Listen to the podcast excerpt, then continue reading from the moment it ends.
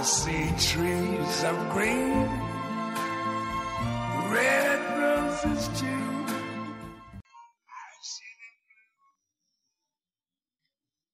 大家好，这里是陈说新财富。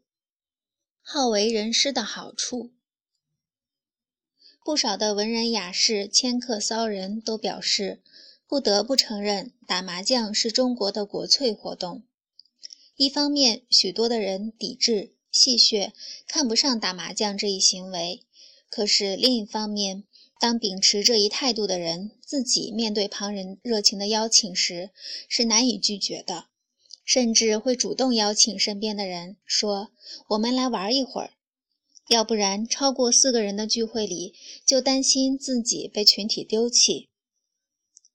放在二三十年前，国人的娱乐设施还没有完善，各种好玩的游戏还没有创造出来。无论室内室外，打麻将绝对是个好活动。既然可以做室内娱乐活动，又可以做室外娱乐活动，当然也可以开一个游乐场玩，就是后来的麻将所、棋牌室。能自动洗牌的麻将桌，就是专为这类人群设计的产品。不知道是不是麻将这一活动延续了、加强了人们好为人师的这一个恶习。反正从某些情景关系上来看，攀比。打麻将、炫富都难以与好为人师脱离干系。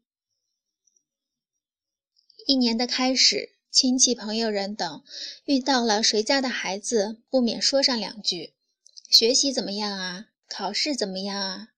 听说你有对象了，年少无知，要克制情感啊！”青少年应声不语，不事先准备的话，定是没有额外的话可以回答。那谈谈吃喝了事。如若青少年一时不平顶了嘴，那便真的成了个性突出的无知少年。不懂事儿，不知道跟长辈沟通，上学学傻了，这些标签儿就贴上了。不到大学毕业是很难拿下去了。如此一来，好为人师的这些人，就好像指指点点他人的江山，自己就能够被默认为年少时候是聪明伶俐的孩子一样，好像他们年幼时是好学的，是学科优秀的，还刚好是全面发展了德智体美劳的。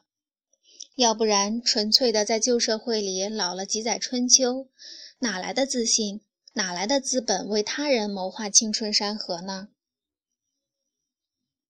一年的中间，无论老家里还是工作岗位上发生了一些事情，老年人前辈们都会勇敢地站出来，及时地插手干涉，哪怕提不出具体的建议，也会毫不客气地指出来：“年轻人，你要谨慎呐，可不能浮躁。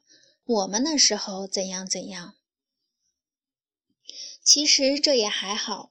空泛的提醒，没有实际力量加以干涉，也倒没有多么大的坏处。可是，当好为人师真正落到了具体的个人生活上，青年个体对此还认真对待了，那将会产生戏剧性的悲剧。可能是这个国家文明成长的特殊原因吧，普通人所在的组织一向乐于去解决你的个人生活问题。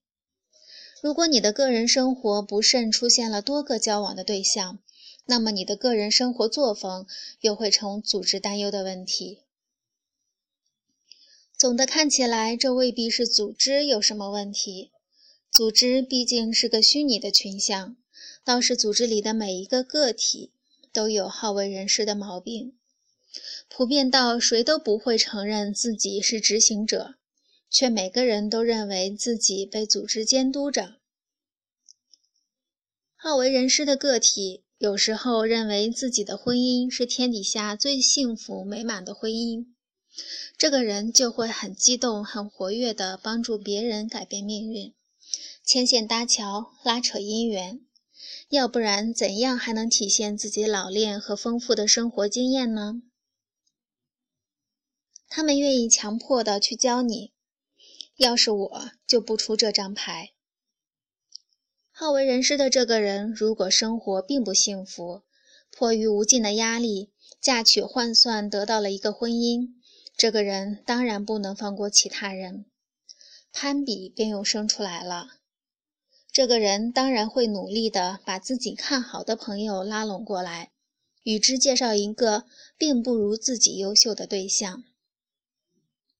他们乐意于拆散别人本可以自摸的好牌，强迫的送给队友一个并不需要的对子。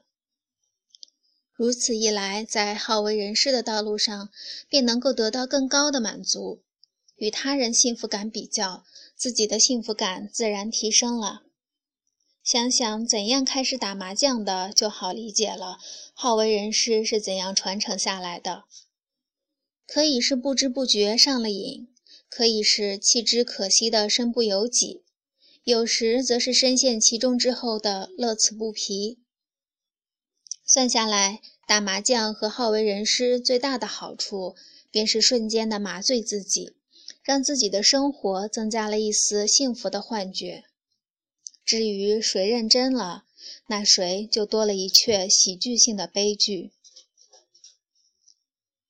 文章来自微信布衣春秋，感谢倾听，下次再会。colors of the rainbow, so pretty in the sky, are also on the faces of people going by. I see friends shaking hands